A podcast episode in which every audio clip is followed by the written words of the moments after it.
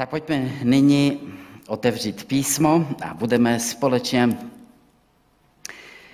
eh, na kterým budeme společně uvažovat, a je to list Římanům, pátá kapitola, a budeme číst první jedenáct veršů. Můžeme povstat k čtení.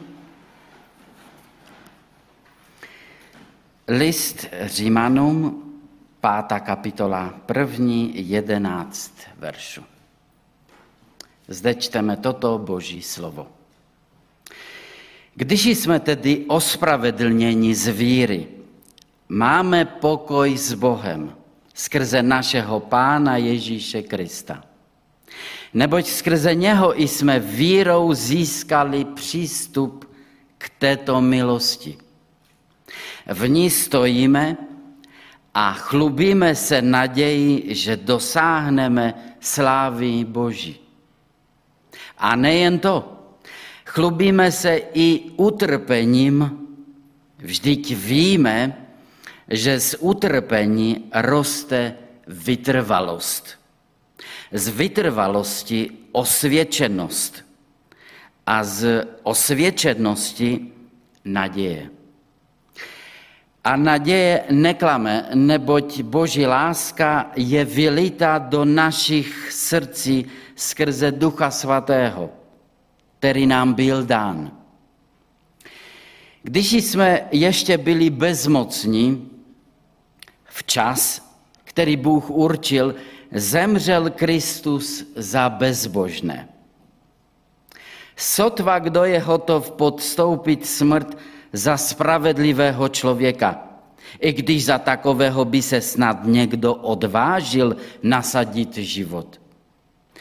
Bůh však prokazuje svou lásku k nám tím, že Kristus za nás zemřel, když jsme ještě byli hříšní. Tím spíše nyní, když jsme byli ospravedlněni prolitím jeho krve, budeme skrze něho zachráněni od božího hněvu. Jestliže jsme my boží nepřátele byli s Bohem smířeni smrti jeho syna, tím spíše nás smířené zachrání jeho život. A nejen to. Chlubíme se dokonce Bohem skrze našeho Pána Ježíše Krista, který nás s ním smířil.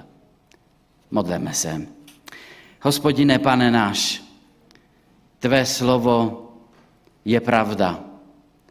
Tvé slovo je svaté. Prosím, aby si nás dnes večer tvým slovem, tvým duchem také posvětil. Ve jménu Pána Ježíše Krista. Amen. Posaďte se.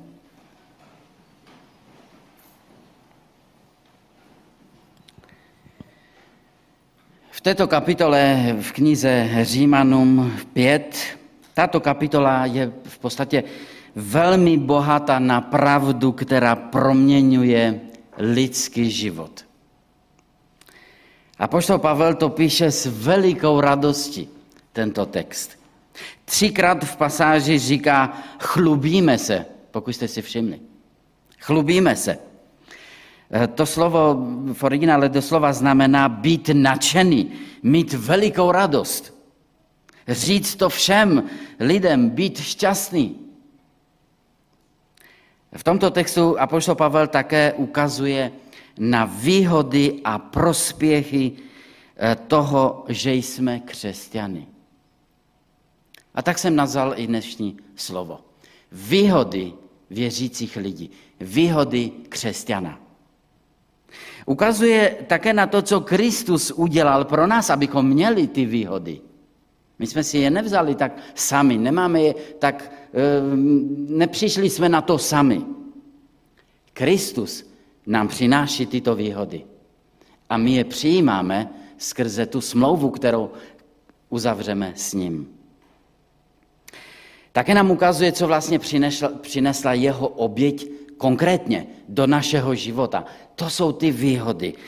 A v tomto textu je několik klíčových slov jako pokoj, přístup nebo milost nebo naděje nebo láska, záchrana. A všimněte si, jak apoštol Pavel také mluví v množném čísle. Jsme ospravedlněni. Víme za nás a tak dále. Jakoby řekl, že se tento text aplikuje na každého křesťana. My, na nás, my, kteří věříme v Krista, který nás ospravedlnil, který jsme přijali ty jeho dary. Takže Apoštol Pavel uvádí tady v tomto textu šest výhod všech věřících, které on vyzdvihuje. A jak se, aby jsme se dnes radovali pokaždé, když slyšíme tady postupně ty výhody a v duchu si řekli, děkuji ti Bože za tuto výhodu, kterou mám jenom já, že patřím tobě. A vy, kteří byste chtěli patřit pánu, tak věřím, že vás tento text dnes večer motivuje, abyste i vy chtěli mít tyto výhody. Pojďme na tu první výhodu. To první požehnání, můžete to nazvat, jak je vám blízko. To první, ta první výhoda je, že máme pokoj s Bohem, ten první verš. Když jsme tedy ospravedlněni, totiž být ospravedlněn, to je takový slovo, které znamená, že máš čistý štít, čistý rejstřík. A jenom skrze Ježíše Krista můžeme mít tento náš duchovní eh, čistý rejstřík mít. Když jsme tedy ospravedlněni, tedy, a poštol Pavel říká, když se toto stalo, podívejte se, co z toho vy teď máte. Když se tedy ospravedlněni z víry, máme pokoj s Bohem. To první. Pokoj s Bohem. Jinými slovy, Pavel říká, válka už skončila, když je pokoj. Už boje neexistují. Pán Bůh není naštvaný na mě už. Už ne. Já nejsem naštvaný na Boha. Už nejsem totiž ve spouře proti němu. Nebojujeme už proti sobě, jsme v harmonii. Já a Bůh. Já jsem získal smíření s ním. Mám pokoj tedy s ním. Mezi Bohem a mnou je pokoj. A tak dobrá zpráva je, že jestliže jsme věřící, Pán Bůh už proti nám nedrží absolutně nic. Máme dokonalý pokoj. Pokoj s Bohem. Boží pokoj, kterým je pokoj mysli. Ten není založen totiž na výkonu. Tak jako ve starém zákoně byl založen na to, že oni něco museli dělat. Něco. Museli přinášet oběť, museli dodržet zákon a tolik jiných předpisů. V novém zákoně, v době nového zákona, my žijeme skrze víru. Ne skrze pocity, ne skrze eh, skutky, ne skrze jinými věcmi. My žijeme skrze víru. A proto máme pokoj s Bohem. Ten pokoj tedy není založen na to, co dělám já. Na to, jak úspěšný jsem já. Ne. Ten je založený na víře v Pána Ježíše Krista. Není to tedy taky moje zásluha potom.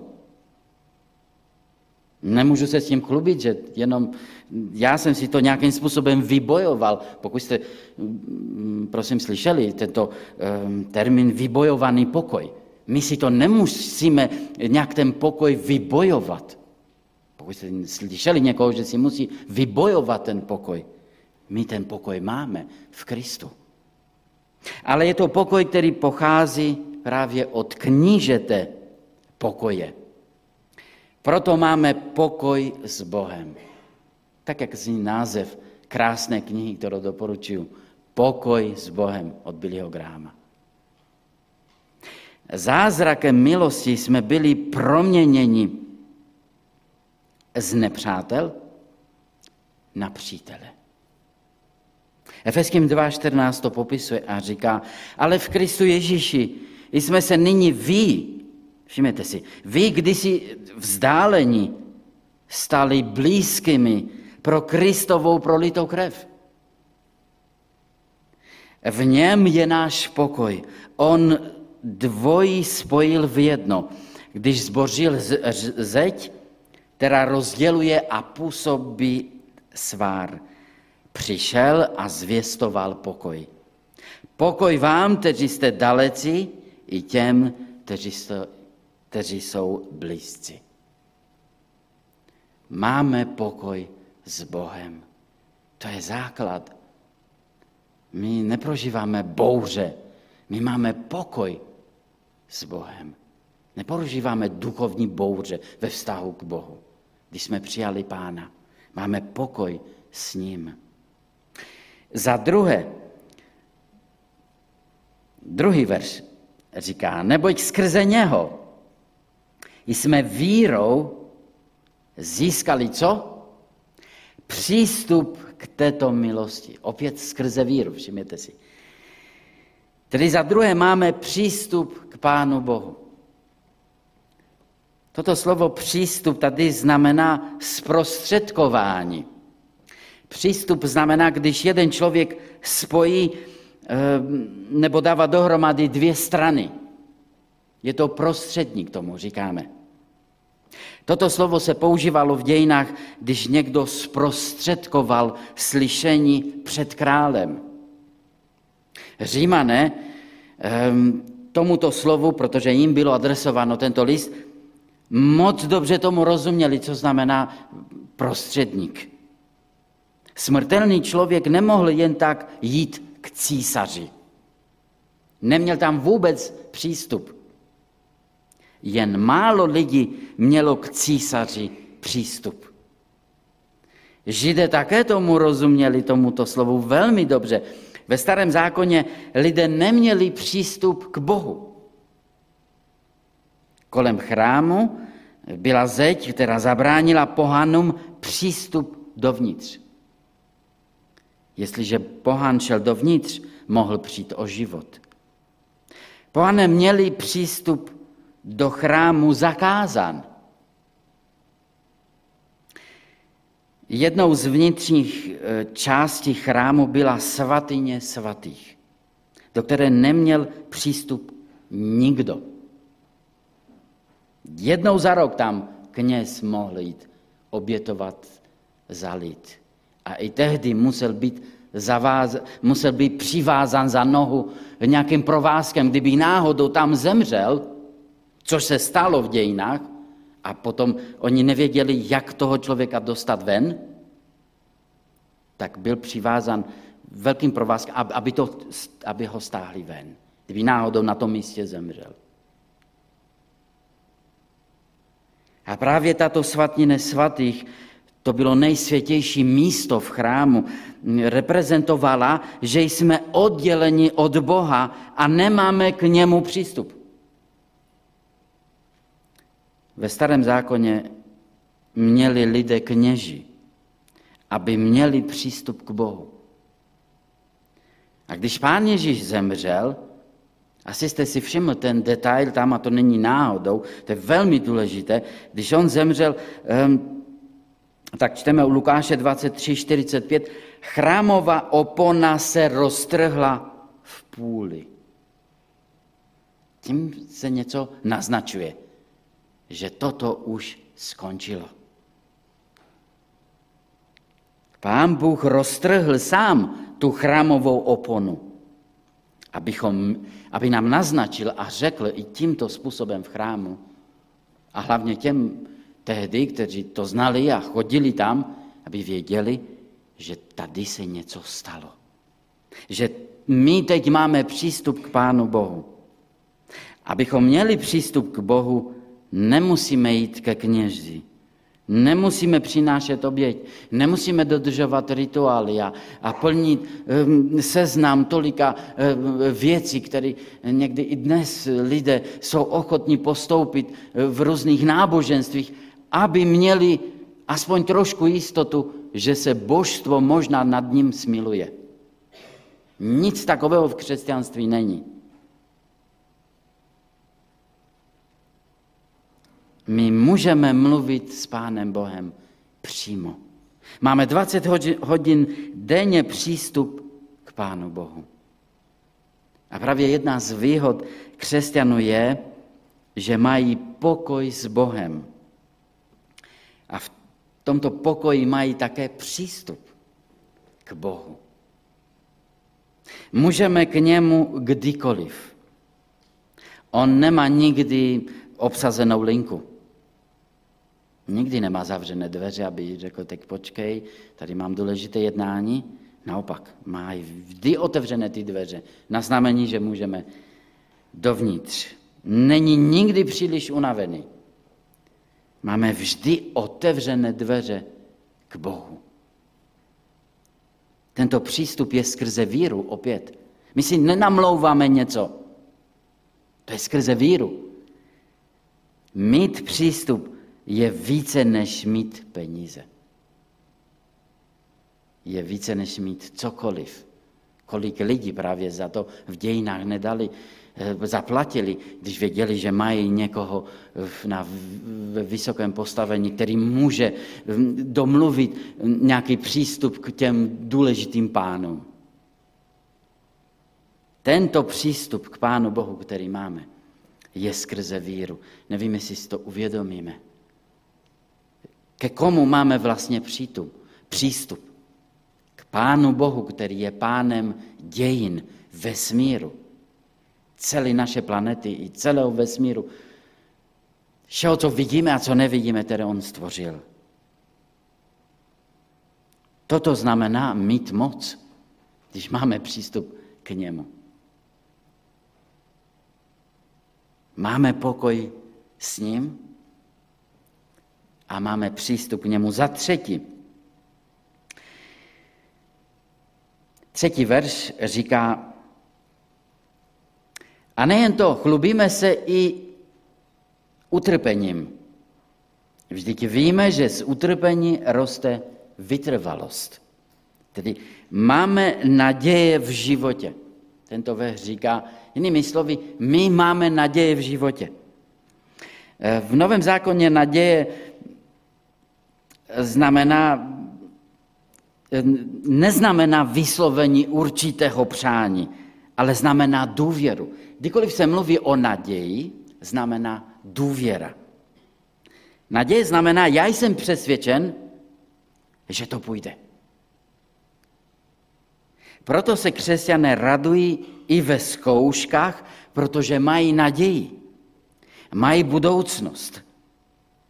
A ten čtvrtý verš také říká, z vytrvalosti osvědčenost a z osvědčenosti naděje. Tady je to slovo. My máme naděje. To je ten cíl. Všechny tady ty problémy, jinými slovy, a poštol Pavel říká, co prožíváme v životě, všechny ty zkoušky, všechny, všechny ten chaos a, a někdy prostě nevíte, proč to se na vás valí ze všech stran a vy nevíte, proč vás, to vás potkalo, toto slovo říká, toto všechno proto, to má určitý záměr. A v tom okamžiku my to nepoznáme, ten záměr. My v tom okamžiku možná vidíme jenom chaos, vidíme jenom, jak z toho nejrychle utéct. A poštol Pavel říká, vydržte. Vydržte toto vše, co přichází do vašeho života, to neznamená jinými slovy, že když jste křesťané, tak žádný problém nemáte. To my už, už víme všichni snad že toto nám pán nikdy neslíbil, ale naopak slíbil, že když už ty problémy přijdou do našeho života, tak on s, ním, on s nimi něco udělá pro nás dobrého. A ten, ten cíl tady je, je, že působí v nás naději.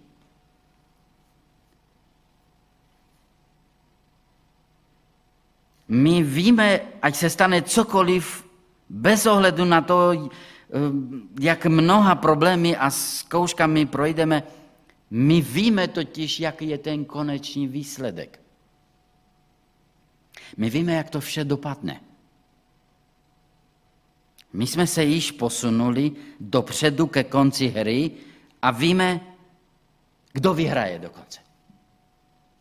No ve sportu, když se díváme tak, tak nikdy nevíme, jak to vyhraje. Někdy se modlíme, aby ten náš tým vyhrál a očekáváme a, a někdy se to stává v té poslední minutě, že to vyhrá, ale nikdy nevíme, jak to dopadne. Ale tady ta naděje, kterou máme po duchovní stránce, my víme, jak to dopadne. Proto doufáme, proto máme naději. A, na, a naší naději je důvěra v Pána. Protějšek naděje je pesimismus. My máme naději a proto se radujeme. Pesimistický křesťan uráží Pána Boha, když říká nebo si myslí, nemám jakokoliv naději. Dejme si pozor na taková slova, na takový postoje. Já nevěřím, že to už jde. Všechno jde do kopru. A podobně. Já nevěřím, že Bůh má vše pod kontrolou, jinými slovy říkáme. Jinými slovy říkáme, já nevěřím, že je všemocný. Bible říká, že máme dělat opak. A víte, co to je? Chlubit se. A nejen to. Chlubíme se i utrpením.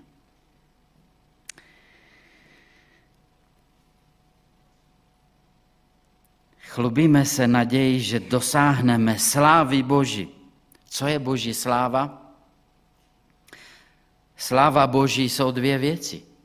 Ten Boží charakter, to je jeho podstata, a ten Boží záměr.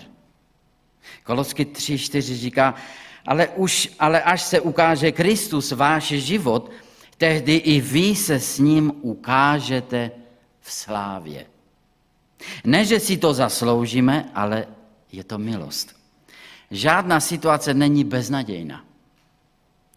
Naděje není něco, co umírá poslední, jak to slyšíme kolem nás. Ona zůstává, je věčná a křesťan se s ní dokonce může chlubit, právě že nikdy nezemře. Máš tuto naději? Pojďme dál.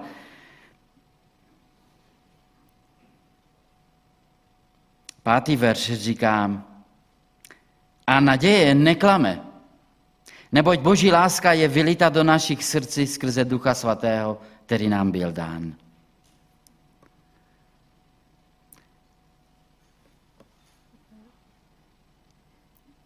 Naše problémy mají nový smysl a záměr. Naše problémy mají nový smysl a záměr. To je, to je ta čtvrtá výhoda. Pochopit, když přicházejí problémy do našeho života, proč. Toto je úžasný princip, který je znakem nebo známkou zralosti duchovní. Nejen to, chlubíme se i utrpením, vždyť víme, že z utrpení roste vytrvalost. Z vytrvalosti osvědčenost a z osvědčenosti naděje. Naše problémy, jinými slovy, říká poštol Pavel tady, nabudou nový význam, nový účel. Déle již nebudou bezvýznamné, bezúčelné. Nemusíš za každou cenu hledat, jak co nejrychleji ven, hledat zkrátku z toho, jenom abys nebyl v žádné zkoušce a žádný, žádný problém neměl. Ne. Výhodou toho všeho je, že Pán Bůh pracuje na našem charakteru. Jinými slovy, takže klid. Neutíkej hned. Nehledej hned, jak z toho ven. To všechno pán Bůh řídí. Problémy totiž plodí ten zbožný charakter v nás a v našem životě. Jsme četli, že prostředek osvědčenosti a zralosti je utrpení. My se chlubíme i utrpením. Víte, toto dokáže jenom křesťan. Toto dokáže jenom člověk, který je účetník Ježíše Krista, který věří v něho. A věří, že jeho záměry jsou dobré. A věří, že jeho vůle je ta nejlepší. Problémy v životě budeme mít, ať, uh, už, ať už z nich získáme nebo ne. Nebylo by dobré, když už je máme, z nich něco získat? A tady se dostaneme právě u toho bodu, že jenom učedníci Ježíše Krista mají ty výhody. Ostatní mají problémy a utrpení. My máme také problémy a utrpení plus bonus navíc. Charakter, pevnost, osvědčenost, naděje. Naše utrpení produkuje vytrvalost, osvědčenost. Zdá se nelogické radovat se z utrpení. Ale to není, co Apoštol Pavel tady říká. Proč bych měl být radostný v utrpení? No, nebyli byste do té doby, než porozumíte Pavlovu záměru. A pošlo Pavel tady nemluví o nějakém mučednickém komplexu, který chce, abychom my měli. Ne, ne. Římští křesťané byli intenzivně pronásledováni. A my se radujeme z našich utrpeních, říká rumunský překlad tady. Nebo radujeme se v utrpení, ne kvůli, nebo pro utrpení. Jedna z největších chyb v křesťanství je právě nepochopení mezi v a protože. My se radujeme v utrpení, ne kvůli utrpení. Bible říká, za všechno vzdávejte díky, ne kvůli všemu vzdávejte díky, ale za všecko. Děkovat Pánu Bohu kvůli je urážka Bohu a jeho povaze. To znamená přisuzovat vlastně všechno to zlo Pánu Bohu. To on nechce, aby jsme takhle za to děkovali. Bůh nám nikdy neříká, abychom děkovali za zlo. My se radujeme v utrpení a ve zkouškách. Radujeme se a chlubíme se, že víme, jaký je z toho výsledek. Víme záměr, který je v pozadí. Radujeme se z prospěchu, který to pro Boha může mít. Neradujeme se z utrpení, ale z výsledku, které to může přinést, když máme, utr- když máme k utrpení ten správný postoj. A Římanům 8.28 nám to připomíná a tam čteme. Víme pak, že těm, kteří milují Boha, všechny věci napomáhají k dobrému. A když apoštol Pavel říká všechny věci, tak jsou všechny věci. I ty dobré, i ty zlé i zdraví, i nemoc, i výhry, i porážky. Všechny. Všechny věci, všechny okolnosti. Nakonec všechno bude k našemu dobru. On neříká, že všechny věci jsou dobré. On také neříká, že všechno dopadne dobře nakonec, uvidíš. Ne, ne. My žijeme v padlém světě, kde všechno nedopadne dobře. Ale ze všech může Bůh těžit něco dobrého pro nás. Když už toto dopustil, aby na nás přišlo, tak Pán Bůh chce z toho těžit něco pro nás. Chce náš rozvoj, chce náš růst, chce naše dobro dokonce. Boží záměr číslo jedna je, abychom byli jako Kristus. A právě to je Římanům 8.29. Když se podíváte na ten kontext, tak pak uvidíte, proč všechny věci napomáhají k dobrému. Protože chce, abychom měli ten jeho obraz v nás. Já to tady najdu. Které předem vyhledl, ty také předem určil, aby přijali podobu jeho syna. Vidíte to? Proč ty, všechny ty věci které se nezdají vůbec dobré, můžou nakonec být k dobrému, protože Pán Bůh chce, abychom, aby v nás byl vybudovaný boží obraz, který je Pán Ježíš. On nás někdy, ano, postaví do situace, kdy jsme v pokušení být netrpěliví. Je jednoduché být trpělivý, když vše běží bez problému. To každý má takovou trpělivost na rozdání. Ale Pán Bůh nás naučí trpělivosti v dopravní zacpě, nebo skrze zkoušky, nebo skrze krize, nebo skrze tam, kde pracujete, skrze nějakého člověka, který potřebujete s ním velmi, velmi, velmi, velmi velkou trpělivost mít pokaždé. Všimněte si postupu, který Pán Bůh používá, aby vytvořil Kristův charakter v našem životě. Utrpení doslova znamená úzkost, potíže, krize, strach, zármutek, tlak. Jedna z věcí, jak víte, je, že když jsme křesťané, procházíme skrze problémy. Test zralosti se nedá měřit podle toho, jak dobře rozumíme a odpovídáme na utrpení. Se dá právě podle toho zjistit, ano. Utrpení působí vytrvalost. Vytrvalost je trpělivost. Výdrž, jinými slovy. Bible má hodně co říci o výdrži. Protože ti, kdo se počítají, ehm, nejsou ti, kdo začínají, ale ti, kdo končí. A Bible říká, že ten, kdo vytrvá až do konce, bude spasen. Není způsob, jak se učí vytrvalosti, než skrze problémy.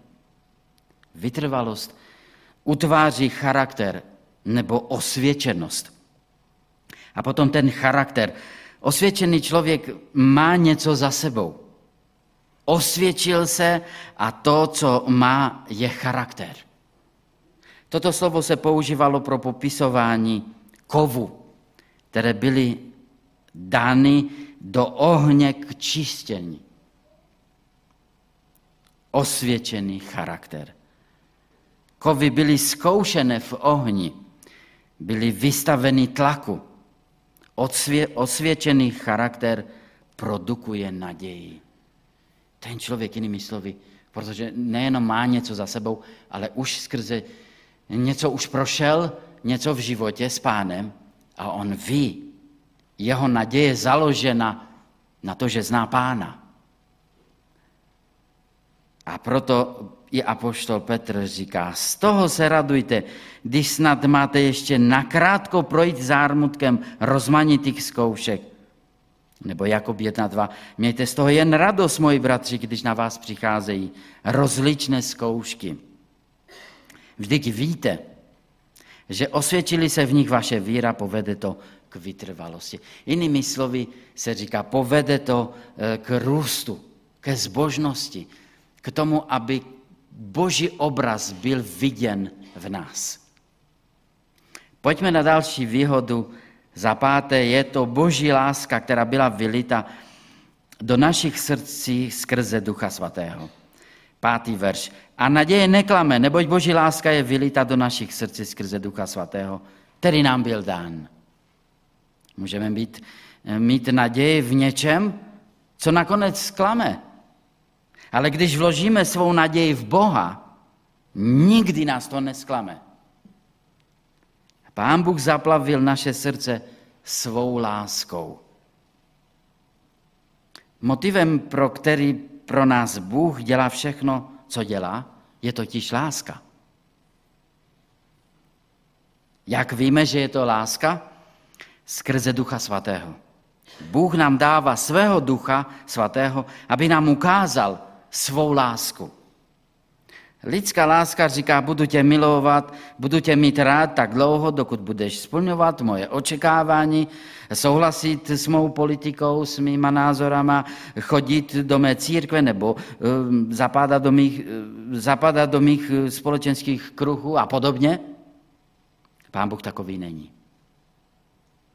On nečekal, až se hm, ho staneme hodní než udělal první krok. Ale on udělal první krok k nám. Proto čteme, že Bůh však prokazuje svou lásku k nám tím, že Kristus za nás zemřel, když jsme ještě byli hříšní. Osmý verš. Takovou lásku nám prokázal, když my jsme ani o něm a o jeho lásce nestáli, nevěděli, neznali. A on už nám, už ten krok udělal k nám. Pojďme dál na tu šestou. Máme věčnou ochranu. Devátý verš. Když jsme tedy nyní ospravedlněni jeho krvi, budeme potom mnohem spíše skrze něho zachráněni před hněvem. Nebo ekumenický překlad říká, tím spíše nyní, když jsme byli ospravedlněni prolitím jeho krve, budeme skrze něho zachráněni od božího hněvu. Jestliže jsme byli nyní ospravedlněni jeho krvi, nemyslíte si, že nás pán Bůh může nechat zachráněni až do tohoto potom? To je to, co Pavel tady říká. Nemyslíte si to, když už něco Bůh udělal pro nás v minulosti, nemyslíte si, že On má moc nás zachovat až do toho dne? A Pavel říká, ano, budeme potom zachráněni. Neříká, že bychom mohli být, když proto něco budeme dělat. A pošto Pavel právě ve čtyřech kapitolách předtím dokázal, že se, že se svého spasení nedopracujeme a že nezůstáváme spaseni, když na tom dál budeme nějak pracovat. Desátý verš říká, neboť jestliže když jsme ještě byli nepřátelé, byli jsme s Bohem smířeni skrze smrt jeho syna, mnohem spíše, když jsme již smířeni, budeme zachráněni jeho životem. Tomuhle říkáme výrok, kdy se od většího dostáváme k menšímu. Je to jako kdyby někdo vám dal milion korun, nemyslíte si, že by vám mohl koupit ještě zmrzlinu k tomu? Nemyslíte, že na to má? Ještě na tu zmrzlinu? Jestli pán Bůh už vyřešil váš problém, nemyslíte si, že vás může zachovat po zbytek vašeho života, když mu nyní patříte? A budeme zachráněni. A nejen to, všimněte si, chlubíme se opět čím? Svými úspěchy, věcmi, diplomy, fotkami, dovolenou, dětmi, sborem. To se dá vyjmenovat. To jsou tolik věcí, které my máme tendenci se chlubit. Svými přednosti, talenty? Ano, máme všichni k tomu sklony. Ale přísloví 27.2 nám připomíná a říká, ať tě chváli cizí a ne tvá vlastní ústa. Cizinec a ne tvoje rty. No, ale my říkáme, ale ten cizinec mě nezná, v tom je ten problém, víš? To musím já, protože on mě nezná. A tě chválí cizí. Právě, že tě začíná poznávat, dáš mu tu možnost a on může o tobě říct, jaký jsi, jaké priority máš. V Bohu máme skutečně hodně výhod, dobrých věcí a požehnání, jako je pokoj s Bohem, přístup k Pánu Bohu, naděje v životě, nový záměr našich problémů, boží láska, která byla vylita do našeho srdce a tu věčnou ochranu. Přesto s těmito věcmi se nemáme chlubit. Všimněte si ať jsou krásné, až jsou ty výhody, až máme možná chuť někomu říct, jaké výhody my máme. A přesto ten text končí úplně jinak, než bychom čekali. To jsou pouze dary. Dívejme se na dárce, na Boha. 2 Korinským 11.30 říká, když už jsem tedy nucen se chlubit, budu mluvit o věcech, které neslouží ke cti mě, nýbrž Bohu. Je zajímavé, ta kapitola mluví také o tom, jak se Apoštol Pavel eh, je jaksi nucen se chlubit a uvidíte, můžete se podívat doma, čím se on chlubí, když už. On se chlubí Bohem a vším, co, um, čemu pán Bůh mu pomohl v životě. Takže ať máme krásné výhody jako křesťané, jako boží děti. Pán Bůh nechce, aby jsme se dívali jenom na tyto věci. To jsou jeho dary, my máme se dívat k němu a chlubili se Bohem. Ano. Výsledek naší radosti z toho, co jsme dostali v Kristu, je chlubit se s Bohem skrze našeho Pána Ježíše Krista. On to vše udělal, aby nás smířil s ním. A opět je tady zdůrazněno smíření. My se máme chlubit s Kristem. Jedině skrze něho můžeme dostat smíření s Bohem. Jemu patří sláva na věky věku. Amen.